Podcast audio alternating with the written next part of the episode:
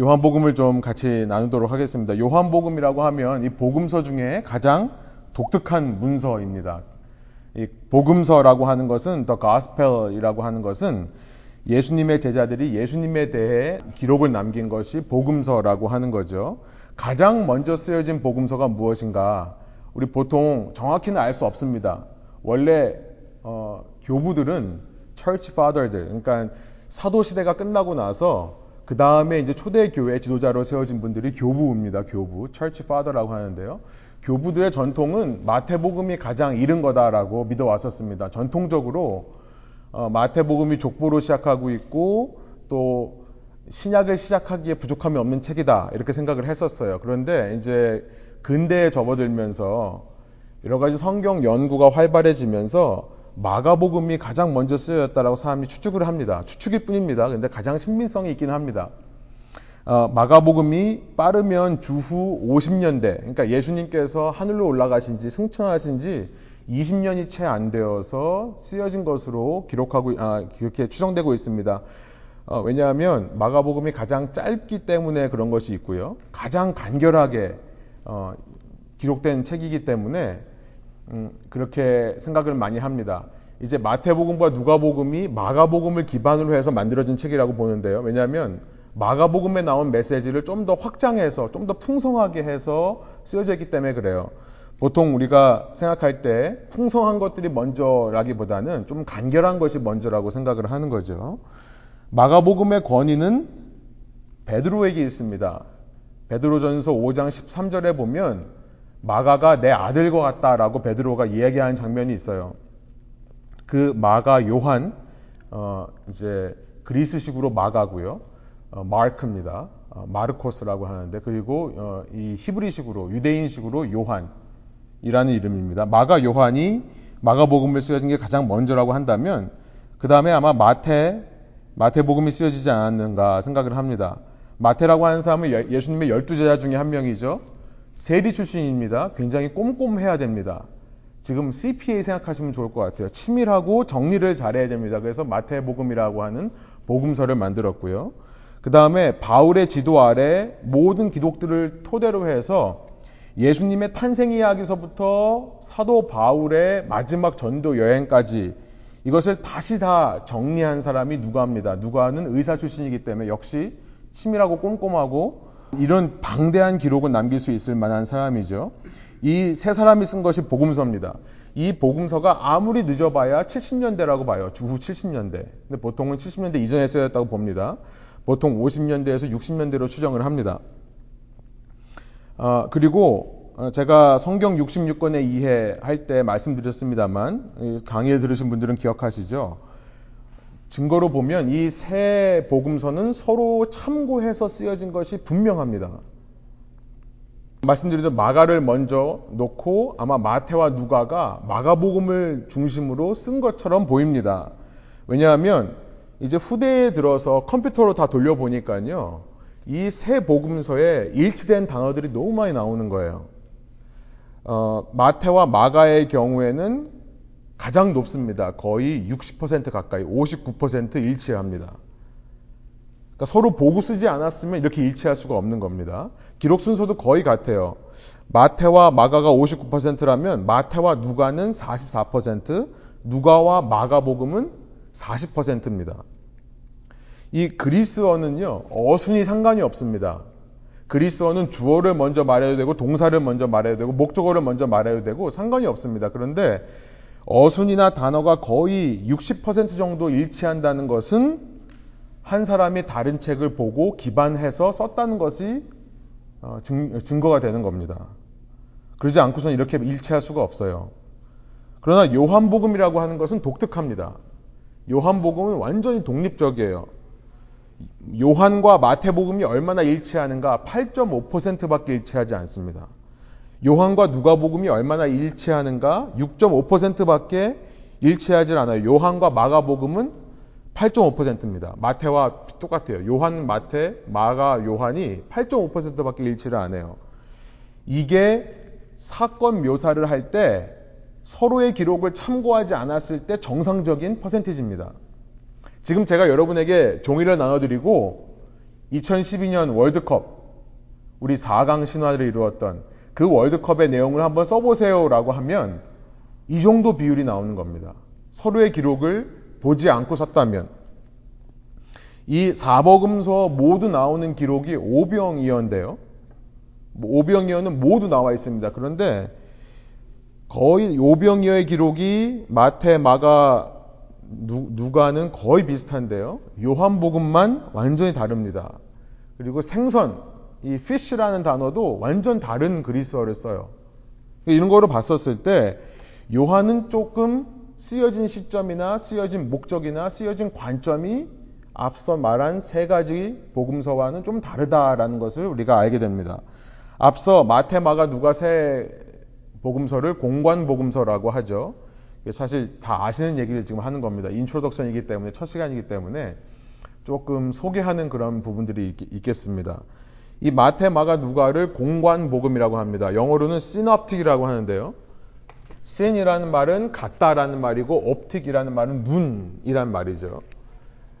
어, 그래서 ὀφθαλμός라는 말에서 나온 건데 같은 눈으로 본 것. 그래서 공관입니다. 한국말로는 공관, 같은 관점으로 본 것. 그래서 공관복음서라고 합니다.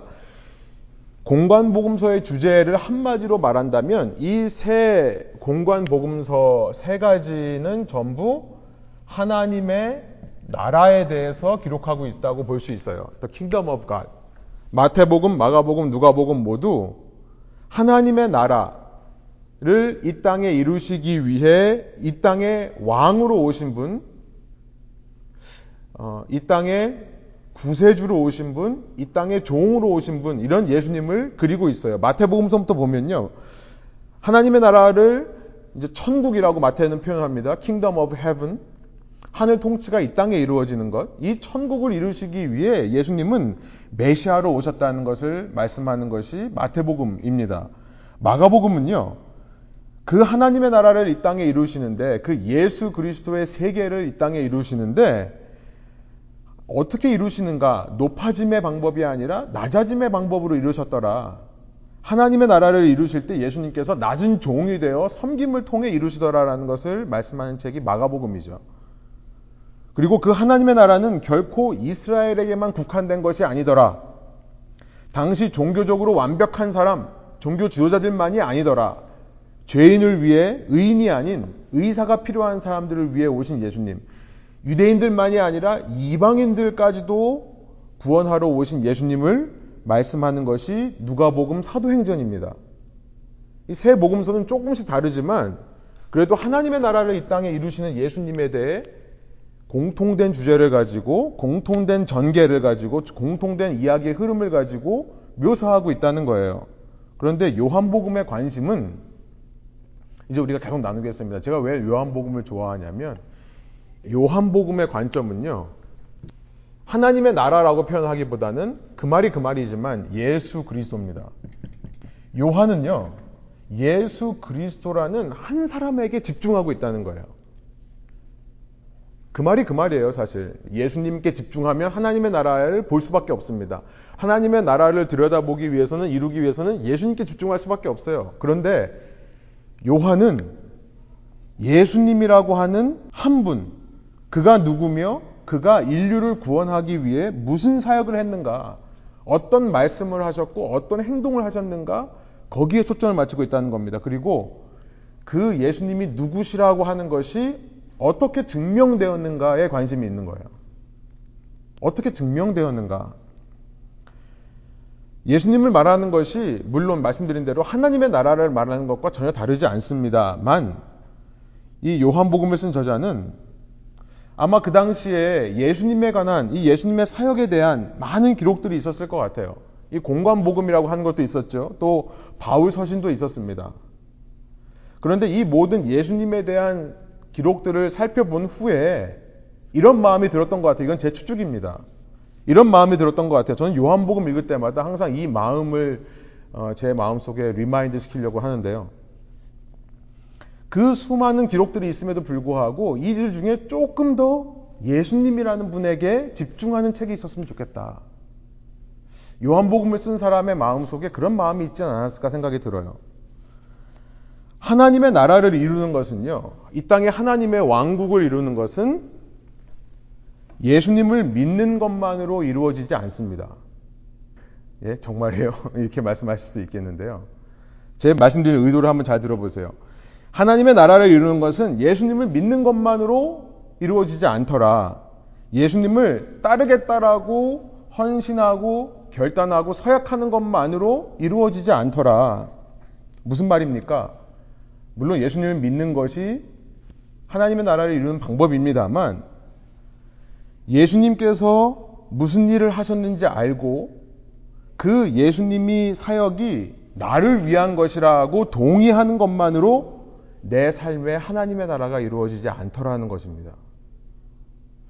이 요한복음을 쓴 사람은 수많은 문서들을 통해 사람들이 예수님에 대한 수많은 지식을 듣고 배우고 교리를 만들고 그 교리를 받아들이고 고백하고 외우고 하는 모든 것들을 아마 보았을 거예요. 그런데 아무리 그렇게 문자적으로 아무리 그렇게 이성적으로 신앙을 가르쳐도 그 사람의 삶을 가만 들여다 보니까 진짜 하나님의 나라가 임하는 것 같지가 않다는 생각이 드는 것은 아닌가. 예수님께서 무슨 일을 하셨는지 알고 예수님을 믿겠다라고 선언하는 것만으로 과연 하나님의 나라가 이루어지는가? 거기서부터 요한복음을 써야 되는 필요성을 느낀 것 같다는 생각입니다. 여러분, 남녀가 서로 만나 서약하고요, 결혼식을 올려요. 서류에 사인을 합니다. 이제 법적으로 우린 부부다. 여러분, 그것만으로 결혼 생활이라고 할 수 없는 거죠.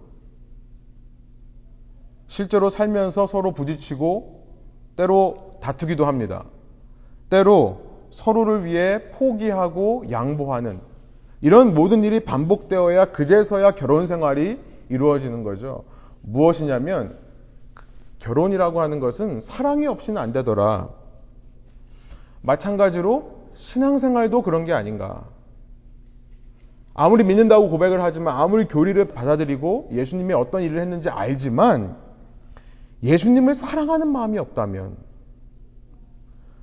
중요한 것은 뭐냐면 정말로 예수님이 사랑스러워야 그제서야 신앙생활이다라는 겁니다. 그분의 품에 기대고 싶은 마음이 들어야. 그래서 요한복음을 쓰기로 마음먹은 것이 아닌가. 이 책에서 저자는요, 자기가 자신이 누구라고 밝히지를 않습니다. 그래서 제가 지금 계속 요한복음을 쓴 저자라고 얘기하고 있어요. 저자는 내가 요한이다라고 말한 적 없습니다. 근데 스스로를 뭐라고 밝히냐면 저는 왜 요한이라고 안 했는지 모르겠어요. 근데 스스로를 뭐라고 밝히냐면 아시겠습니다만 이 책의 저자가 자기를 가리키는 말이 있죠. 뭐라고 그러죠? 예, 주님이 뭐 하시는 제자? 사랑하시는 제자. 자기 자신을 주님이 사랑하신 제자로 밝혀요. 13장 23절에 처음 그것이 등장합니다. 13장 23절. 그리고 이후에 네 번 더 등장합니다. 29장 20, 19장 26절, 20장 2절, 21장에 두 번 나와요. 7절과 20절. 주님이 사랑하시는 제자라고 자기 자신을 얘기해요. 아니, 주님이 사랑하시지 않는 제자가 있습니까? 그죠? 이게 도대체 무슨 말일까요? 예수님이 그 많은 제자들 중에 그 열 몇 명 되는 제자들 중에 오직 이 사람만 사랑했다는 말일까요? 아까 제가 이걸 일부러 말씀드렸어요. 이 표현이 처음 등장하는 것이 13장 23절인데요. 요한복음. 요한복음 13장 1절 한번 보세요. 여러분 성경책을 펴서 한번 가보세요. 앞서 13장 1절에 이 이야기를 하고 난 다음에 자기 자신을 처음으로 예수님이 사랑하시는 제자라고 밝히고 있습니다. 13장 1절. 제가 여기 어, 이번 수요 성경 공부 시간에는요. 어, 성경을 세 번역으로 좀 읽을게요. 우리 청년들도 어, 온다고 그랬는데 오늘 태영이밖에 안 나왔지만 청년들도 온다고 해서요. 세 번역 중심으로 하겠습니다. 여러분은 여러분 뭐 개혁 개정 성경 보시면 될 것 같습니다. 13장 1절 제가 한번 세 번역으로 읽어볼게요. 6월절 전에 예수께서는 자기가 이 세상을 떠나서 아버지께로 가야 할 때가 된 것을 아시고 세상에 있는 자기의 사람들을 사랑하시되 끝까지 사랑하셨다. 13장 1절이 요 말을 하고 시작합니다. 그러고 나서 그 이야기를 하던 중에 당신이 사랑하시는 제자, 예수님이 사랑하시는 제자라는 표현이 23절에 처음으로 등장을 하는 거예요. 이게 무슨 말일까요? 요한만을 사랑했다는 것도 아니고요. 요한을 제일 사랑했다는 것도 아닙니다. 이거 사람들이 착각하는 거죠. 이 말의 의미가 무엇이냐면요. 저는 이렇게 표현하고 싶어요. 주님의 사랑을 받았던 제자 중에 하나다. 나는 이 요한복음을 쓰는 나는 주님의 사랑을 받았던 제자들 중에 한 명이다. 분명히 말씀하시잖아요. 예수님은 자기의 사람들을 끝까지 사랑하시는 분이라고요. 누구는 사랑하고 누구는 사랑하지 않는다는 것은 아닙니다. 예수님을 판 가롯 유다 외에는 끝까지 사랑하시는 거라고 저는 믿습니다. 주님의 사랑을 받았던 제자 중에 하나다. 누구나 사랑받는 사람이지만 주님의 사랑을 받았던 제자가 이 책을 쓴다. 저는 이 표현에서요. 이 책을 쓴 사람이 요한복음을 쓴 사람이 예수님을 향해 얼마나 사랑하는 마음이 있는가가 느껴지는 겁니다. 예수님을 얼마나 사랑하길래 자기 이름을요. 나는 누구다라고 밝히지 않고요. 예수님께서 사랑하시는 제자다. 여러분 어디 가서 내 자신을 소개하는데요. 제가 저를 소개하는데 저는 박기범입니다. 안 그러고 저는 박담비가 가장 사랑하는 사람입니다. 그러면 어떻게 느껴지죠? 아, 정말 사랑하는구나. 물론 저거 앞에서 쇼하는 거구나. 라고 할 수도 있겠지만. 근데 그렇게, 만약에 내가 그렇게 소개한다면 그 사람이 나에게 얼마나 중요한 사람인가를 얘기하는 거겠죠. 저는 이 표현에서요, 이 요한복음을 쓴 사람이 너무나도 예수님을 사랑하는 사람이다라고 생각이 드는 겁니다. 여러분, 오늘의 우리의 신앙은 어떤지 한번 짚고 넘어가 보기를 원해요. 우리의 신앙은 어떤가요? 예수님을 믿는다. 단지 교리적으로 doctrinal confession, 교리적인 고백으로 그가 나를 위해 죽으셨다. 나를 위해 십자가에 지고 부활하셨다. 우리는 어쩌면 앵무새처럼 우리의 신앙 고백만을 반복하고 있지는 않은가. 그러기 때문에 내 삶에 하나님의 통치가 완전히 이루어지지 못하는 것은 아닌가. 시대가 지나면서 복음서가 쓰여지고 예수님이 무슨 일을 했는지 어떤 분인지를 알려주면 사람들이 정말 더 예수님께 사랑의 고백으로 나갈 줄 알았는데요. 시간이 지나면서 보니까 50년대, 60년대, 70년대, 80년대가 되고 보니까 아는 것만으로는 뭔가 부족하다고 느낀 것 같다는 거죠. 아는 것만이 아니라 정말 사랑하지 않으면, 예수님을 정말 사랑하지 않으면, 아무리 교리를 받아들이고 그것에 동의한들, 우리의 삶에 하나님의 나라가 임하지는 않을 것. 종교적인 모임에서는 그렇게 고백을 하겠지만 정말 내 삶에서 예수님을 사랑해야 예수님의 통치가 이루어질 텐데요. 사랑해서 내 삶을 자발적으로 기쁘게 내어드려야 그제서야 천국의 삶을 맛볼 수 있게 되는 법이고요. 그러기 위해 우리가 할 수 있는 일은 예수님에 대해 좀 더 집중했으면 좋겠다. 아마 이런 마음으로 요한복음을 쓴 것 같습니다. 그 길밖에 없다. 예수님을 더 알고 예수님께 더 주목하고 예수님만 바라보는 일 외에는 없다. 신앙에는 어떤 지름길도 없고 뭐 속성 코스로 신앙을 가르치고 날 따라해서 고백하라고 해서 영적 기도를 시켜봐야 그걸로 신앙생활을 하는 것이 아니라 정말 매일매일 예수님을 더 알아가며 이전보다 더 사랑하는 길밖에 없다. 자꾸 첫사랑이라는 생각이 많이 들어요. 우리가 살펴보겠습니다만 아마도 이 요한복음이 에베소에서 쓰여졌을 건데요. 아마도요. 많은, 많은 사람이 추측하기에 에베소를 향한 계시록에 보면 예수님의 말씀, 정말 첫사랑을 잃지 말아라 하는 말씀이 기억이 나는 거죠. 이쯤에서 우리가 드는 질문이 있습니다. 어, 정말 나는 오늘 하루를 살면서 정말 예수님을 사랑한다고 고백하며 살았는가? 그것이 우리 신앙의 어쩌면 전부일 수 있다는 생각이 듭니다. 예, 이제 다시 소, 소, 어, 인트로션으로 돌아와서요. 그러면 우리가 질문이 또 들죠. 예수님이 사랑하신 제자, 이 사람은 도대체 누구냐? 어, 신학자들 중에 많은 사람들이 어, 이거 사람은 요한이 아니다라고 생각하는 사람들이 굉장히 많습니다. 예수님의 제자 요한 이외에 교부들이 쓴 기록들을 찾아내면서 교부들이 쓴 기록 중에 하나가 이런 기록이 있어요. 어, 사도 요한이 있고 장로 요한이 있다. 그래서 John the Elder라고 하는 인물이 제3의 인물이 있다고 생각을 하고 아마 그 사람이 쓰지는 않았을까 생각하는 학자들이 굉장히 많이 있습니다. John the Elder. 어디서 그런 얘기 들으시면 아, 그냥 그렇게 생각하나 보다 이렇게 하시면 돼요. 혹은 요한과는 전혀 상관없는 다른 사람이 쓰였을 거라 생각하는 사람들도 있습니다. 그런데 전통적으로 보면 예수님의 제자 중 세베대의 아들, 이 보아너게라고 불리는 천둥의 아들들 중에 하나인 야고보와 요한이죠. 이 요한, 요한이 쓴 것으로 어, 전통적으로 봐왔고요. 저도 그것에 동의하고 이것에 동의하는 수많은 증거들이 있습니다. 그런데 이거 시간상 이런 것들은 소개하지 않겠습, 니다만 여러분들은 그냥 어, 사도 요한이 어, 쓴 것이 맞다. 어, 한동안 19세기에 이제 독일을 중심으로 해서 이 비평 신학이 발달하면서 전통적으로 믿어왔던 것들을 전부 비평하고 아니다라고 뒤집어 엎었던 일들이 있었습니다. 19세기, 20세기에 이걸로 박사학위 받은 사람들이 참 많으세요.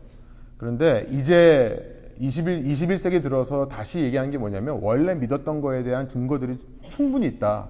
굳이 원래 전통적으로 믿어오던 거를 거부하고 이 19세기, 20세기에 들어서 나온 비평 신학을 믿을 필요가 없다라는 것이 이 신학계의 대부분 어, 이 풍조입니다. 그래서 여러분들이 무슨 말인지 모르셔도 됩니다.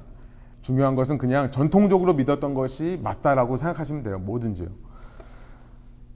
그래서 요한복음은 사도 요한이 썼다라고 하는 것이 교부들의 기록에 또 정황상 아주 가장 신빙성이 있다라고 생각하시면 되고요. 주후 2세기에 이제 이레니우스라고 하는 아이레네아스라고 하는 교부가 남긴 기록이 있습니다. 어, 그 이레니우스의 기록을 보면 사도 요한이 홀로 남았을 때 썼다라고 돼 있어요. 사도 요한이 홀로 남았다라고 한다면 이 책은 아마 1세기 후반부에 쓰여졌을 거라는 그 생각을 많이 하고요. 보통 어, 주후 90년경에 주후 90년경에 에베소에서 이 기록 이 기록이 탄생했을 것이다. 에베소가 90년대에 어, 사도 요한이 목회하던 목회지였습니다. 그래서 보통은 확실하게 아무도 모르지만 그냥 이렇게 알고 계시면 좋을 것 같아요. 그의 인생의 마지막에 정말 예수님을 사랑하는 마음으로 이 책을 쓰게 되었다. 어, 책의 구조를 좀 보겠습니다. 책의 구조는요, 이 책을 쓴 저자의 의도대로 우리가 나눠 볼 수 있겠다는 생각이 듭니다. 저자의 의도, 정말 예수님을 어떤 분인지 예수님께 집중하고 있는 그 의도를 드러내기 위해서 구조도 그렇게 이루, 이루어져 있습니다. 크게 보면 이 책은요, 21장까지 있는데요. 어, 앞부분은 예수님의 사역에 대한 기록, 그리고 중간 부분에 예수님의 말씀, 가르침에 대한 기록이 있고요. 맨 마지막에는 십자가 부활 사역 이것으로 이렇게 세 부분으로 나눌 수 있습니다. 어, 1장부터 12장까지가 예수님께서 사역하신 기록이다. 그리고 13장서부터 17장까지가 예수님이 가르치신 기록이다. 이것을 영어로 upper room discourse라고 하는데요. 다락방 가르침입니다. 여기서 이제 뭐 다락방이라는 게 많이 나왔죠. 이 어퍼룸, 예수님께서 다락방에 올라가서 가르치신 것이 13장부터 17장까지 기록되어 있고, 이제 18장서부터 21장까지는 예수님의 부활, 십자가 부활 사역, 이렇게 되어 있다. 대부분 이렇게 크게 나눕니다. 저도 이런 수축대대로 말씀드리고 싶은데요. 근데 가만히 보니까 이 세 부분 다 그냥 이렇게 편의상 사역, 가르침, 십자가 부활 이렇게 나눈 것이 아니라 이 세 부분을 통해 아까 말씀드린 예수 그리스도가 누군지를 드러내고 싶은 것이 이 책의 목적이다라는 것을 알게 됩니다. 예수님이 누군가를 드러내는 거예요. 저자의 목적이 이거라고 그랬죠. 그러니까 단순한 사역의 기록이 아니라 여기는 사역의 기록인데 사역의 기록이 아니라 이 사역을 통해 예수님이 누구신가를 드러내고 싶은 거예요. 그래서 1장부터 12장에 나와 있는 사역이 옛날에 한번 말씀드린 적이 있습니다만 일곱 개의 표적을 중심으로 기록되어 있습니다. 일곱 개의 표적. 어, 그리스 말로 σημεῖον이라고 하는데요. 표적이라는 것은 사인입니다. 그러니까 일곱 개의 기적이 아니라요. 표적입니다. 표적은 사인과 같아요. 사인판처럼 무엇을 가리키는 겁니다. 그 기적을 통해 예수님이 누군가를 알려주고 싶은 그래서 예수님의 사역이 7, 7이라고 하는 완전 숫자를 중심으로 7개의 표적으로 정리되어 있어서 그 사역을 통해 아 그냥 예수님께서 놀라운 일을 하셨구나가 아니라 예수님이 누구신가를 드러내는 거예요. 여러분 기독교는요 기적을 믿는 종교가 아니라 표적을 믿는 종교입니다. 기적과 표적이 다른 것은 뭐냐면 miracle 기적이라고 하는 것은 인간의 욕심이 투영된 거죠. 그러니까 우리가 예수님께서 이런 기적을 하셨다, 이런 놀라운 일을 행하셨다라고 말하는 것도 중요합니다만 거기서 자칫 잘못하면 우리는 자꾸 하신 일에만 집중하게 돼요. 간증의 위험이 거기 거기에 있죠. 예수님께서 내 삶에 이루신 일들을 간증하다 보면 자칫 잘못하면 사람들이 예수님께 집중하기보다는 그 일에 대해서 기도했더니 출산하게 되었다. 기도했더니 치유되었다. 이 출산, 치유 요거에 더 목적이 될 때가 많은 것 같아요. 지난 여름에도 하나님께서 역사하시는 때를 보면 참 신기해요. 제 속을 들여다봤을 때, 또 상황적으로 봤었을 때, 하나님께서 역사하시는 때는 정말 예수님을 드러내기 위해 기도했을 때 역사하시더라고요. 그러니까 조금이라도 거기에 인간적인 욕심과 인간적인 마음이 투영이 되면 열매가 보이질 않는데요. 정말 예수님을 드러내기 위해 기도하고 하다 보면 역사들이 일어나는 그런 일들을 경험합니다. 제가 처음 안수받고 초기에만 그런 일이 있는 줄 알았는데 오랜만에 이렇게 예, 그런 일들이 있어요. 뭐 자세한 얘기는 나, 제가 나중에 말씀드리겠습니다. 기회가 되면 일곱 가지 표적인데요. 어, 요한복음 2장에 보면 가나의 혼인잔치 첫 번째 표적입니다. 그러니까 그냥 물을 와인으로 바꾼 것, 그래서 아, 많은 사람이 먹고 마셨다가 아니라 그걸 통해 예수님이 누구신가를 드러내고 싶은 거예요. 요한복음 4장에 두 번째 표적이 나와 있는데 두 번째라고 이 저자가 얘기합니다. 사도 요한이 얘기해요.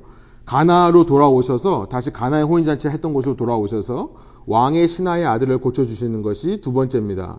세 번째는요, 요한복음 5장에 나와 있는데, 베데스다 연못에 38년 전 병자를 고쳐주신 것이 세 번째 표적이고요. 표적이라고 얘기하고 있어요. 그 다음에, 어, 6장에 네 번째, 다섯 번째가 나옵니다.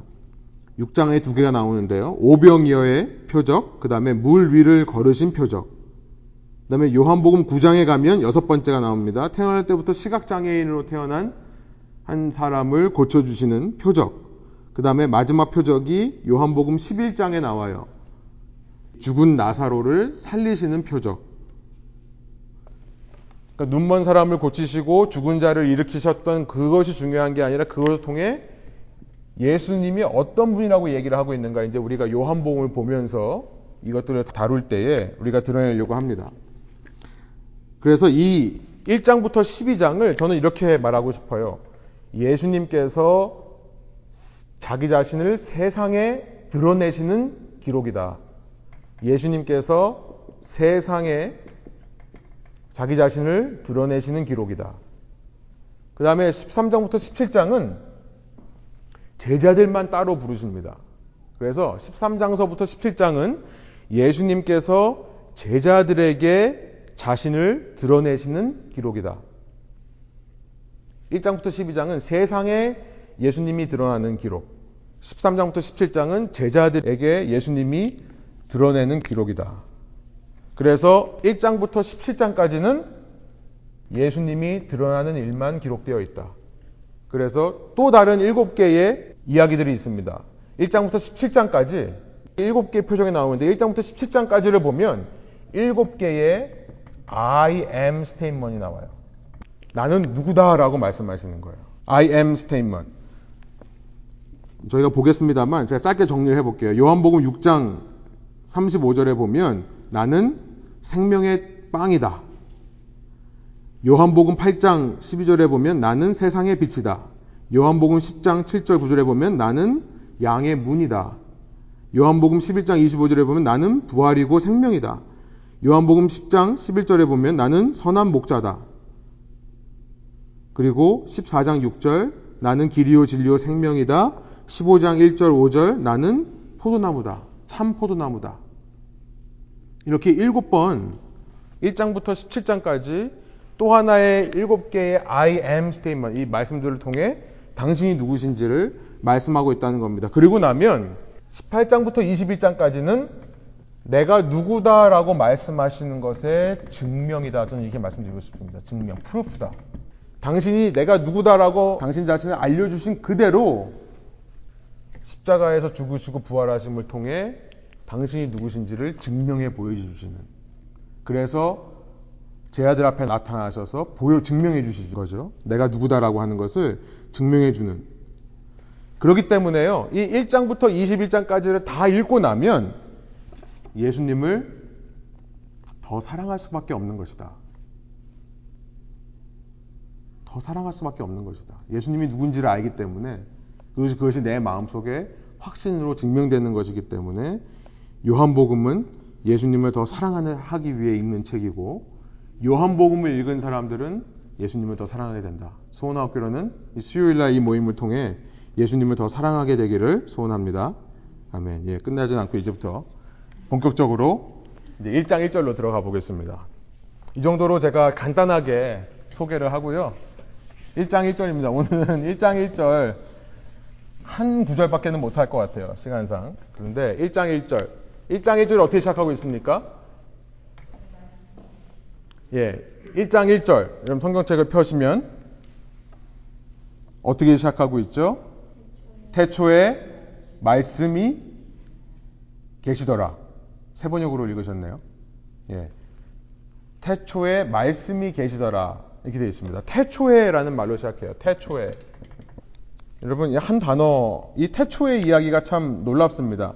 마가복음이 가장 먼저 쓰였다고 했는데요. 마가복음의 시작은 어딜까요? 마태, 마가복음 1장 1절이 이렇게 시작합니다. 하나님의 아들 예수 그리스도의 복음의 시작이다. 이렇게 시작하고 있어요. 그, 그대로입니다. 하나님의 아들 예수 그리스도의 복음의 시작이라. 이러고 1장 1절이 시작해요. 마가복음입니다. 그 예수 그리스도의 복음의 시작이 누구의 이야기부터 시작하냐면 마가복음은 세례 요한의 이야기로부터 시작합니다. 세례 요한. 이 세례 요한은요 당시에 너무나 유명했던 인물이에요. 정말 센세이셔널한 사람이었습니다. 정말 새로운 바람을 일으켰던 사람이기 때문에 너무 중요하죠. 또 의미로 보면 메시아의 길을 예비하는 사람이기 때문에 세례 요한이 중요합니다. 마가복음은 세례 요한의 이야기로 시작하면서 그것이 예수 그리스도의 복음의 시작이다. 근데 마태복음은 뭐로 시작, 아, 누가복음은 뭐로 시작하죠? 누가복음을 먼저 해볼게요. 아, 죄송합니다. 마태복음을 먼저 해볼게요. 마, 태복음은 뭐로 시작하죠? 기억하세요? 처음에 마태복음 1장 1절 뭐라고 시작하죠? 예? 예, 아브라함의 자손이고 다윗의 자손인 예수 그리스도의 계보. 예수 그리스도 족보를 얘기하면서 시작하죠. 어디서부터 시작하는 겁니까? 아브라함서부터 시작을 하는 거예요. 세례 요한보다 훨씬 더 과거로 갔죠. 아브라함이 시작입니다. 누가복음은 어디서부터 시작합니까? 마가복음과 마찬가지로 세례 요한의 아버지의 이야기에서부터 시작을 해요. 세례 요한이 어떻게 엘리사벳에게 잉태되었는가? 그것부터 시작을 합니다. 그런데 어, 누가복음은 그 얘기를 하기 전에 이제 누가복음을 쓴 누가가 이렇게 합니다. 나는 이 데오빌로 가카에게 모든 일의 근원서부터 내가 소상히 상세하게 연구해서 정리해서 이 글을 바칩니다. 이런 말로 시작해요. 데오빌로 가카라는 사람에게 모든 일의 근원, 시초부터 내가 살펴보았다라고 하면서 역시 세례 요한의 이야기를 시작하는데요. 그런데 누가복음에 나오는 족보, 누가복음 3장에 가보면요. 족보가 있습니다. 똑같이 마태복음처럼요. 그 족보는요, 어디까지 거슬러 올라가는지 아세요?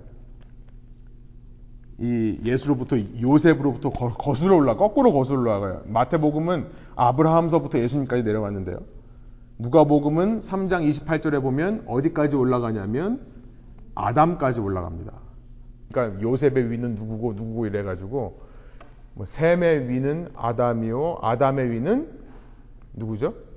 네, 하나님이시더라라고 끝나요. 하나님. 그러니까 무슨 의미입니까? 누가가 말하고 싶은 거는 하나님의 나라는 아까 말씀드린 그 포인트예요. 이스라엘만을 위한 것이 아니라 아브라함으로부터 시작되는 게 아니라 누가가 말하고 싶은 거는요. 마태는 아브라함부터 시작합니다. 왜냐하면 마태가 말하고 싶은 건 아까 말씀드린 하나님의 나라가 유대인의 메시아, 유대인의 왕으로 오신 예수 그리스도를 통해 이 땅에 이루어졌다라는 것을 말하기 때문에 아브라함부터 시작하죠. 이스라엘. 그죠? 근데 누가는 3장 28절에 아담까지 올라가요. 무슨 말이냐면 그 이 땅에 이루어진 하나님의 나라는 유대인들만을 위한 게 아니라 모든 민류를 위한 거다. 훨씬 더 넓어집니다. 여러분 그 시작 포인트만 봐도 이 복음서가 어떤 주제로 전개될 것인지 그 시작 포인트만 봐도 이 복음서가 어디에 초점을 맞추고 있는지 무엇을 말하고 싶은지가 알 수 있게 돼요. 요한복음의 시작은 어디라고요? 요한복음의 시작은 in the beginning. 태초에 그리스 말로 엔 아르케라고 하는데요. 태초에로 갑니다. 어디까지 가는 겁니까? 성경의 기록으로 보면 마태복음은 창세기 12장까지 온 거예요. 그 다음에 누가복음은 창세기 3장까지 온 거죠. 여긴 지금 어디까지 가는 거예요? 요한복음은 창세기 예, 1장 1절. 1장 1절 어떻게 되죠? 태초에 하나님이 천지를 창조하시니라. 여기까지 간다는 겁니다. 여러분 무슨 의미일까요? 무슨 의미일까요? 이게 무슨 의미일까요? 예수 그리스도는요. 단지 아브라함, 다윗의 혈통을 잇는 유대인의 메시아, 이스라엘의 메시아가 아니라 예수님은 단지 온 세계 그 유대인을 넘어 이방인들까지 구원하러 오신 구원자가 아니라 온 세계를 구원하실 자다. 온 세상을 구원하실 자다. 이방인들을 포함한 열방을 구원하시는 것이 아니라 이 온 창조 세계 전부를 구원하실 분이다. 요한복음이 그 얘기를 하는 겁니다.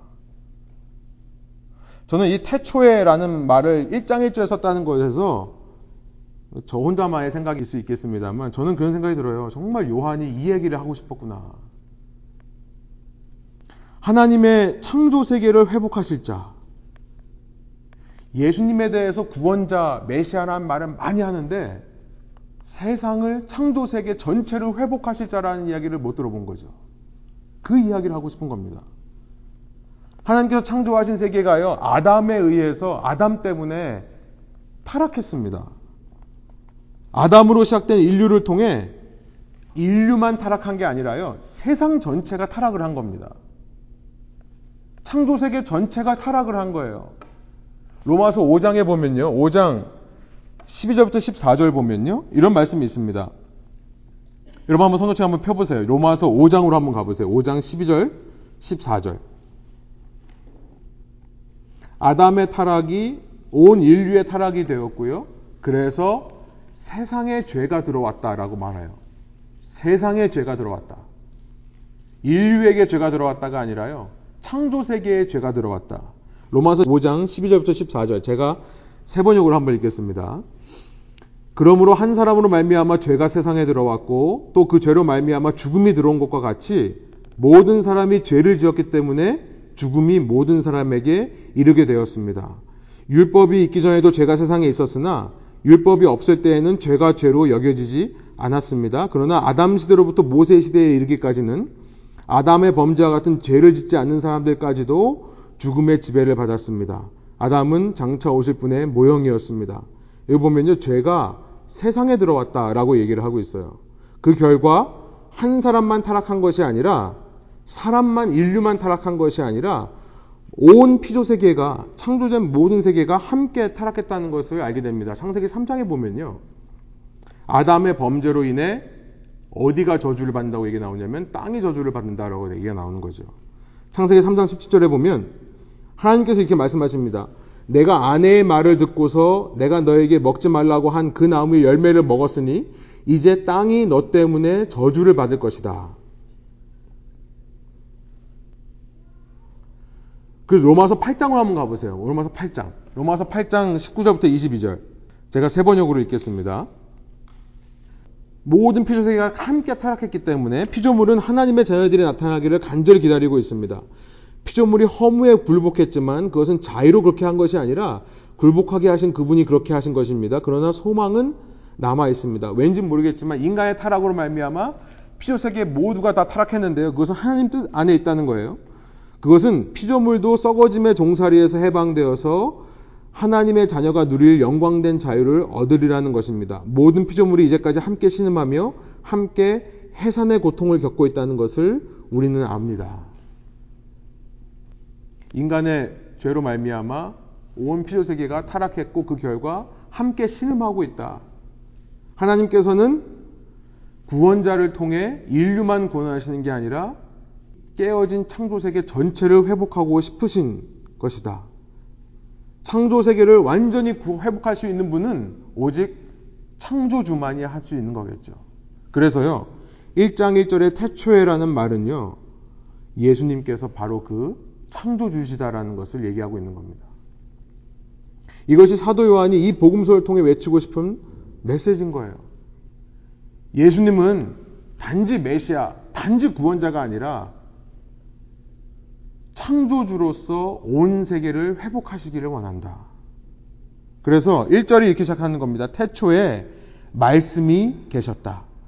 말씀이 계셨다. 이 말씀이라고 하는 것은 로고스라는 것은 다음 시간에 살펴보겠습니다만 예수 그리스도를 가리키는 말이라는 것을 알게 되죠. 이것이 예수님을 가리키는 말입니다. 하나님을 가리키는 말이 아니라 예수님이에요. 그 태초에 예수님이 있었다라는 것을 말씀하고 시작한다는 거예요.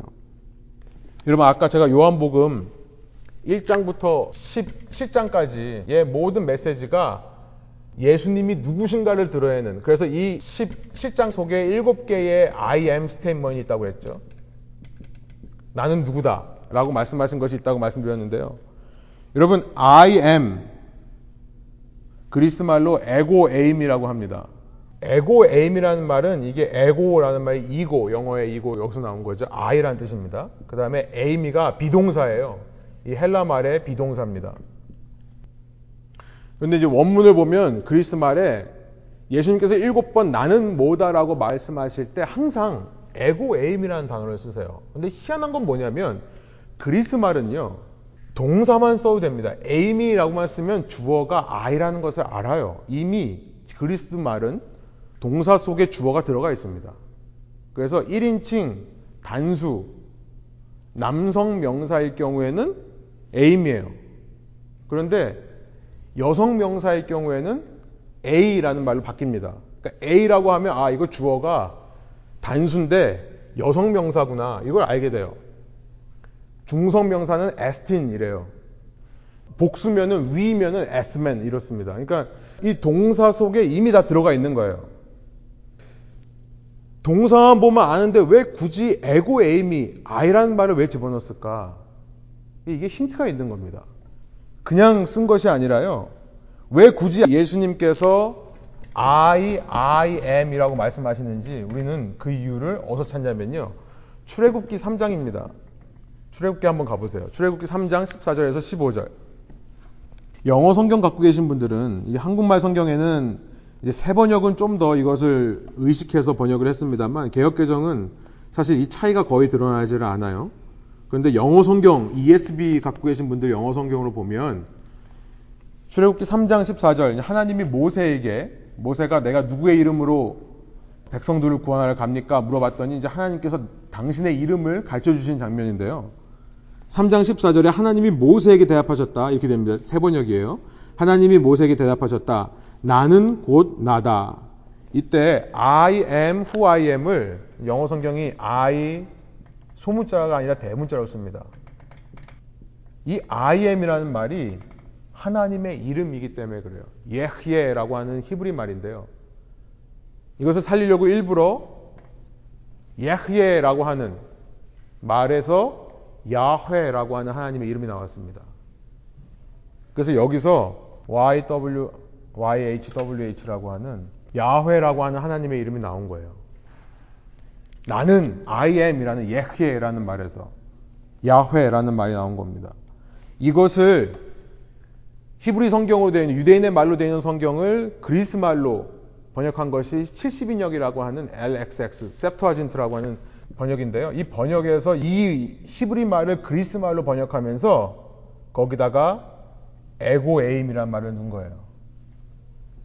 이 야훼, 예흐예라는 말을 표현하고 싶어서요.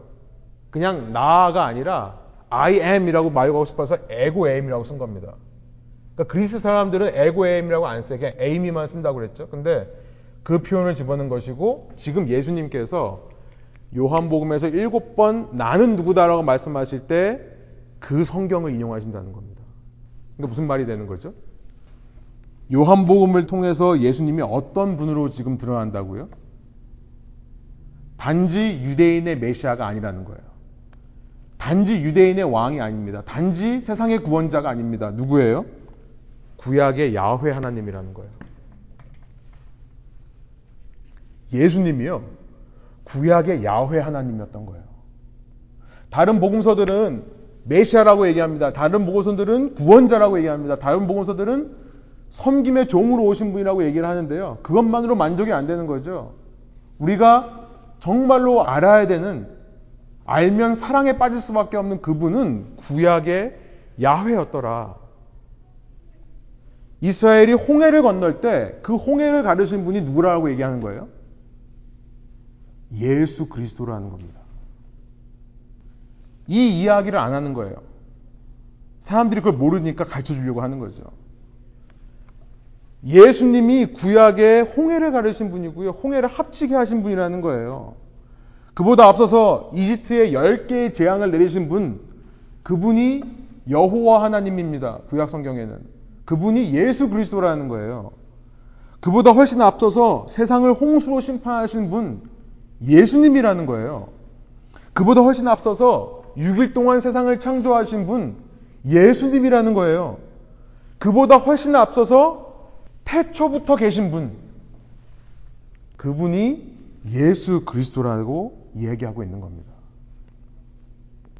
저는 이 태초에라는 한 단어를 그래서 그냥 넘어갈 수가 없어요.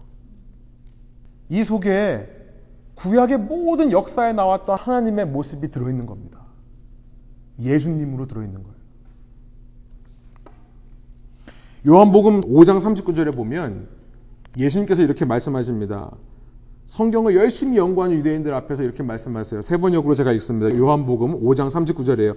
너희가 성경을 연구하는 것은 영원한 생명이 그 안에 있다고 생각하기 때문이다. 너희가 열심히 성경을 읽는 것은 영원한 생명이 그 안에 있다고 생각하기 때문이다. 마태복음 22장에 보면 율법학자가 와가지고 선생님 어떻게 해야 영생을 얻을 수 있겠습니까? 유대인들은 이 말씀을 보면서 거기서 영생을 얻는 법을 찾았던 겁니다. 어떻게 해야 내가 심판에 당하지 않고 구원받을 수 있을까? 방법론인 거예요. 그런데 예수님께서 뭐라고 말씀하십니까? 5장 39절에 너희가 성경을 연구하는 것은 영원한 생명이 그 안에 있다고 생각하기 때문인데 성경은 누구에 대하여 증언하고 있다고 말씀하시죠?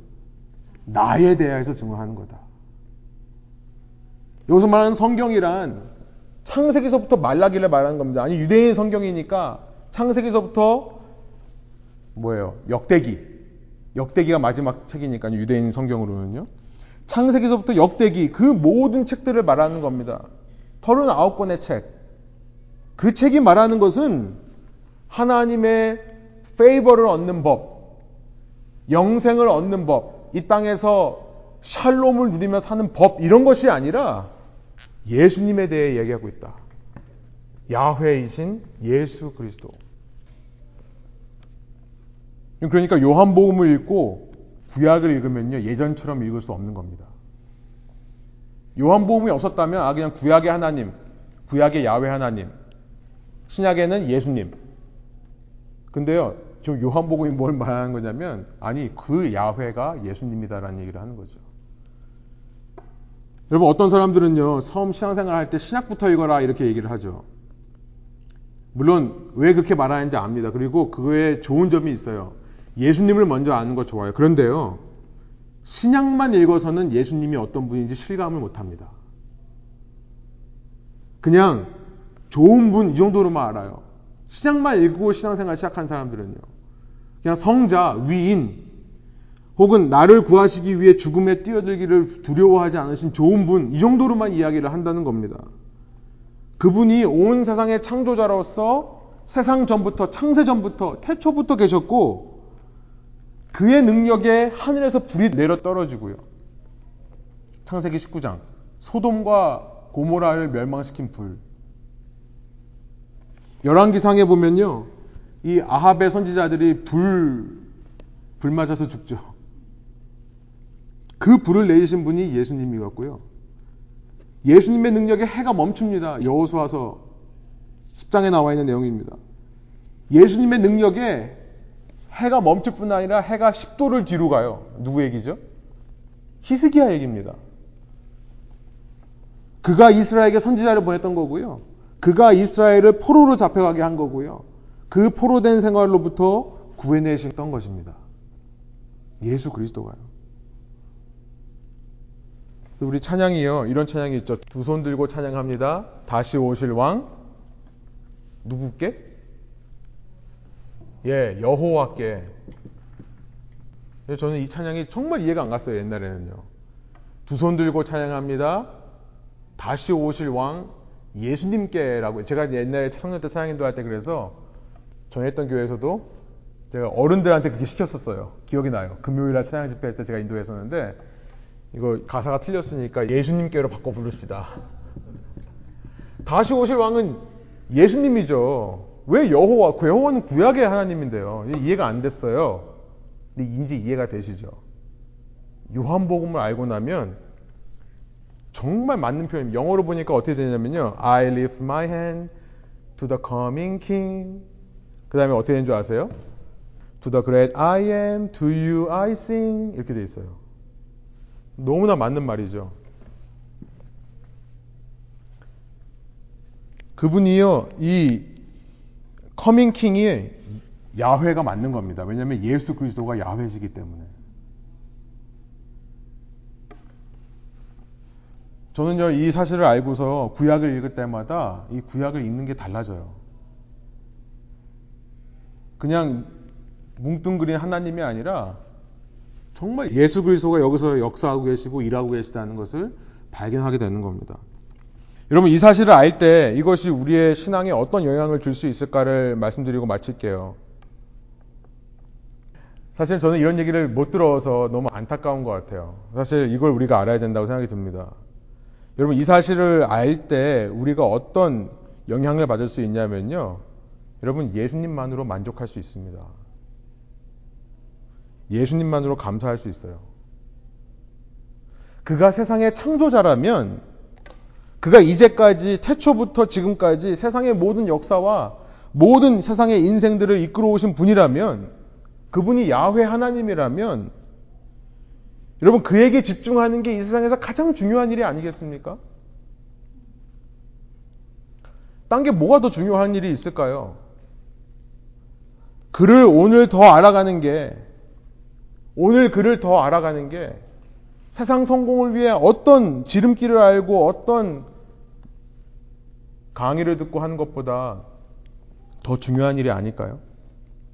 여러분, 그런 분이, 이게 포인트입니다. 그런 분이 나를 사랑한다고 말씀하신다면 그거 하나로 충분한 게 아닐까요? 그분이 사랑하시는 제자가 나라고 얘기한다면 그냥 죽었다가 지금 안 계신 분이 아니라요. 야훼 하나님이신 그가 나를 사랑한다고 하면 온 세상을 창조하신 창조주가 나를 사랑하신다고 하면 그거 하나로 충분해야 되는 거 아닐까요? 왜 우리는 버림받은 강아지처럼 사랑 못 받고 상처받아 버림받은 강아지처럼 오늘 왜 이렇게 불안해 합니까? 무슨 소리만 들리면 무서워서 어쩔 줄은 모릅니까? 왜 오늘도 눌려 있습니까? 왜 두려움에 사로잡혀 있으며 왜 불만족하고 있냐는 겁니다. 그가 창조주이신데요. 그가 창조주이시면서 온 세상을 이끄시면서 사랑하시되 그에게 속한 자들을 끝까지 사랑하시는 분이라고 하는데요. 세상에서 가장 강력한 존재의 사랑을 받는 우리가 무엇이 두려울 수 있겠습니까?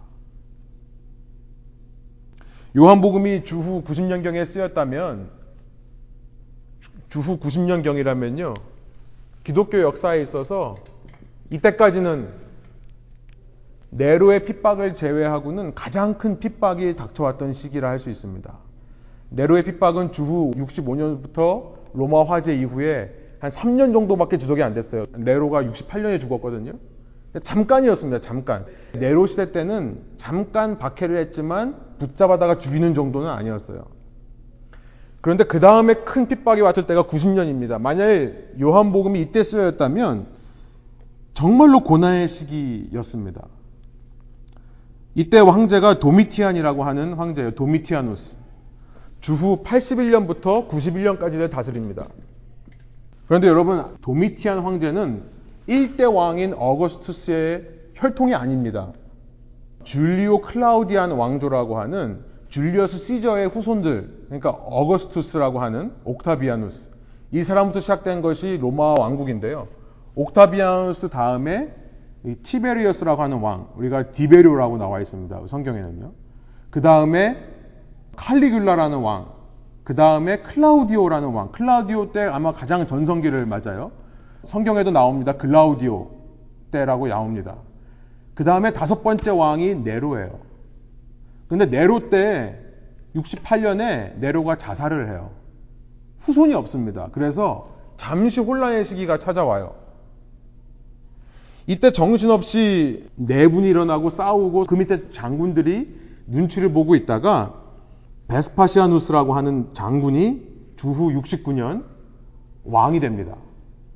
왕이 되면서 그 다음에 아들이 누구냐면 타이터스, 티투스 왕이에요. 그 다음에 티투스의 동생으로 그 다음에 왕위에 오는 사람이 도미티안입니다. 근데 여러분 생각해 보세요. 원래 어거스투 왕조가 진짜 왕족의 혈통이었어요. 이 사람들은 그 혈통이 이루어지지 않으니까 쿠데타를 일으켜서 왕이 된 사람들이에요. 쿠데타를 일으켜서 왕이 된 사람들의 특징이 뭘까요? 가장 먼저 뭘 할까요? 가장 먼저 예, 다 죽이는 것뿐만 아니라 내가 신이 선택한 가문이라는 것을 증명해야 되죠. 그래서 베스파시언부터 이때가 이제 플라비안 왕조라고 해요. 그러니까 줄리오 클라우디안 왕조가 끝나고 나서 플라비안 왕조가 시작되는데 이때부터 시작된 게 뭐냐면 이 황제 숭배 사상이 시작됩니다. 황제 숭배가 본격적으로 이루어져요. 그러니까 이 베스파시안 지나고 이제 타이투스, 티투스와 도미티안에 이르러서 황제 숭배를 온 국민에게 강요를 합니다. 그런데 모든 사람이 다 오케이. 왜냐면 로마는 다신 문화예요. 신이 하나만 있는 게 아니라 여러 개가 신입니다. 그러니까 그리스의 신들도 제우스를 그냥 그대로 받아들이죠. 주피러라는 신으로 불러요. 이름만 바꾸는 거예요. 그렇죠? 이런 식으로 모든 신들을 다 받아들여서 섬기는데요. 유일하게 로마 왕국에 사는 사람들 중에 유일신을 섬기는 사람이 유대인들하고 그리스도인들이에요. 근데 유대인들은 그때도 정치적인 것에 너무 많이 장악하고 있었기 때문에 쉽게 못 건드려요. 그런데 기독교인들은 유대인으로부터도 박해를 받고 그 규모도 너무 적습니다. 그러니까 로마 왕국이 이때부터 황제 숭배에 가담하지 않는 기독교인들을 처형하기 시작하는 거예요. 그 시대에 사도 요한이 이걸 썼다 그러면 고난의 시기입니다. 여러분 고난의 시기. 그래서 이때 도미티안 황제 때 나중에 사도 요한이 이제 반모섬으로 유배까지 당하게 되는 거예요. 이 고난의 시기에 홀로 남은 사도 요한이요. 이때 붓을 들어 쓰는 첫 글자가 뭔지 아십니까? 태초에라는 글자라는 거예요. 태초에 말씀이 계셨다. 우리가 믿는 예수님은 단지 이 로마 왕국에서 주임을 받다가 살아나신 분이 아니라 우리가 믿는 예수님은 야훼 하나님이시다. 자기 동료 크리스천들이 하는 메시지가 무엇일까요? 여러분 이 태초에라고 하는 단어에 담겨 있는 이 메시지가 얼마나 깊고 얼마나 넓고 얼마나 높은지만 우리가 알아도 오늘 우리에게 어떤 삶이 주어졌든지 간에 우리는 이 말씀으로 이기어 승리할 수 있을 거라 믿습니다.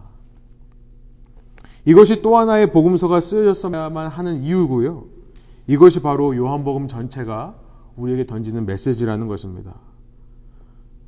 여러분 무슨 일을 해도 무슨 말을 해도 어디에 가도 이거 하나면 오케이일 것 같아요. 예수님을 사랑하는 것이면 오케이일 것 같습니다. 우리 자녀들도 그렇게 키고 싶어요. 무엇을 해라, 무엇을 하지 말라는 식으로가 아니라 뭘 해도 너가 예수님을 사랑하는 마음으로 해라. 그러면 뭘 한다 한들 문제가 있겠습니까? 여러분, 우리도 그런 마음에, 그런 신앙에 헌신하는 저와 여러분 되기를 원하고요. 그런 예수님께서 오늘 우리를 사랑하신다는 사실에 다시 한번 감동이 있고 감격이 있어서요. 그 예수님께 사랑의 고백으로 나가는 저와 여러분 되기를 원합니다. 함께 기도하시겠습니다.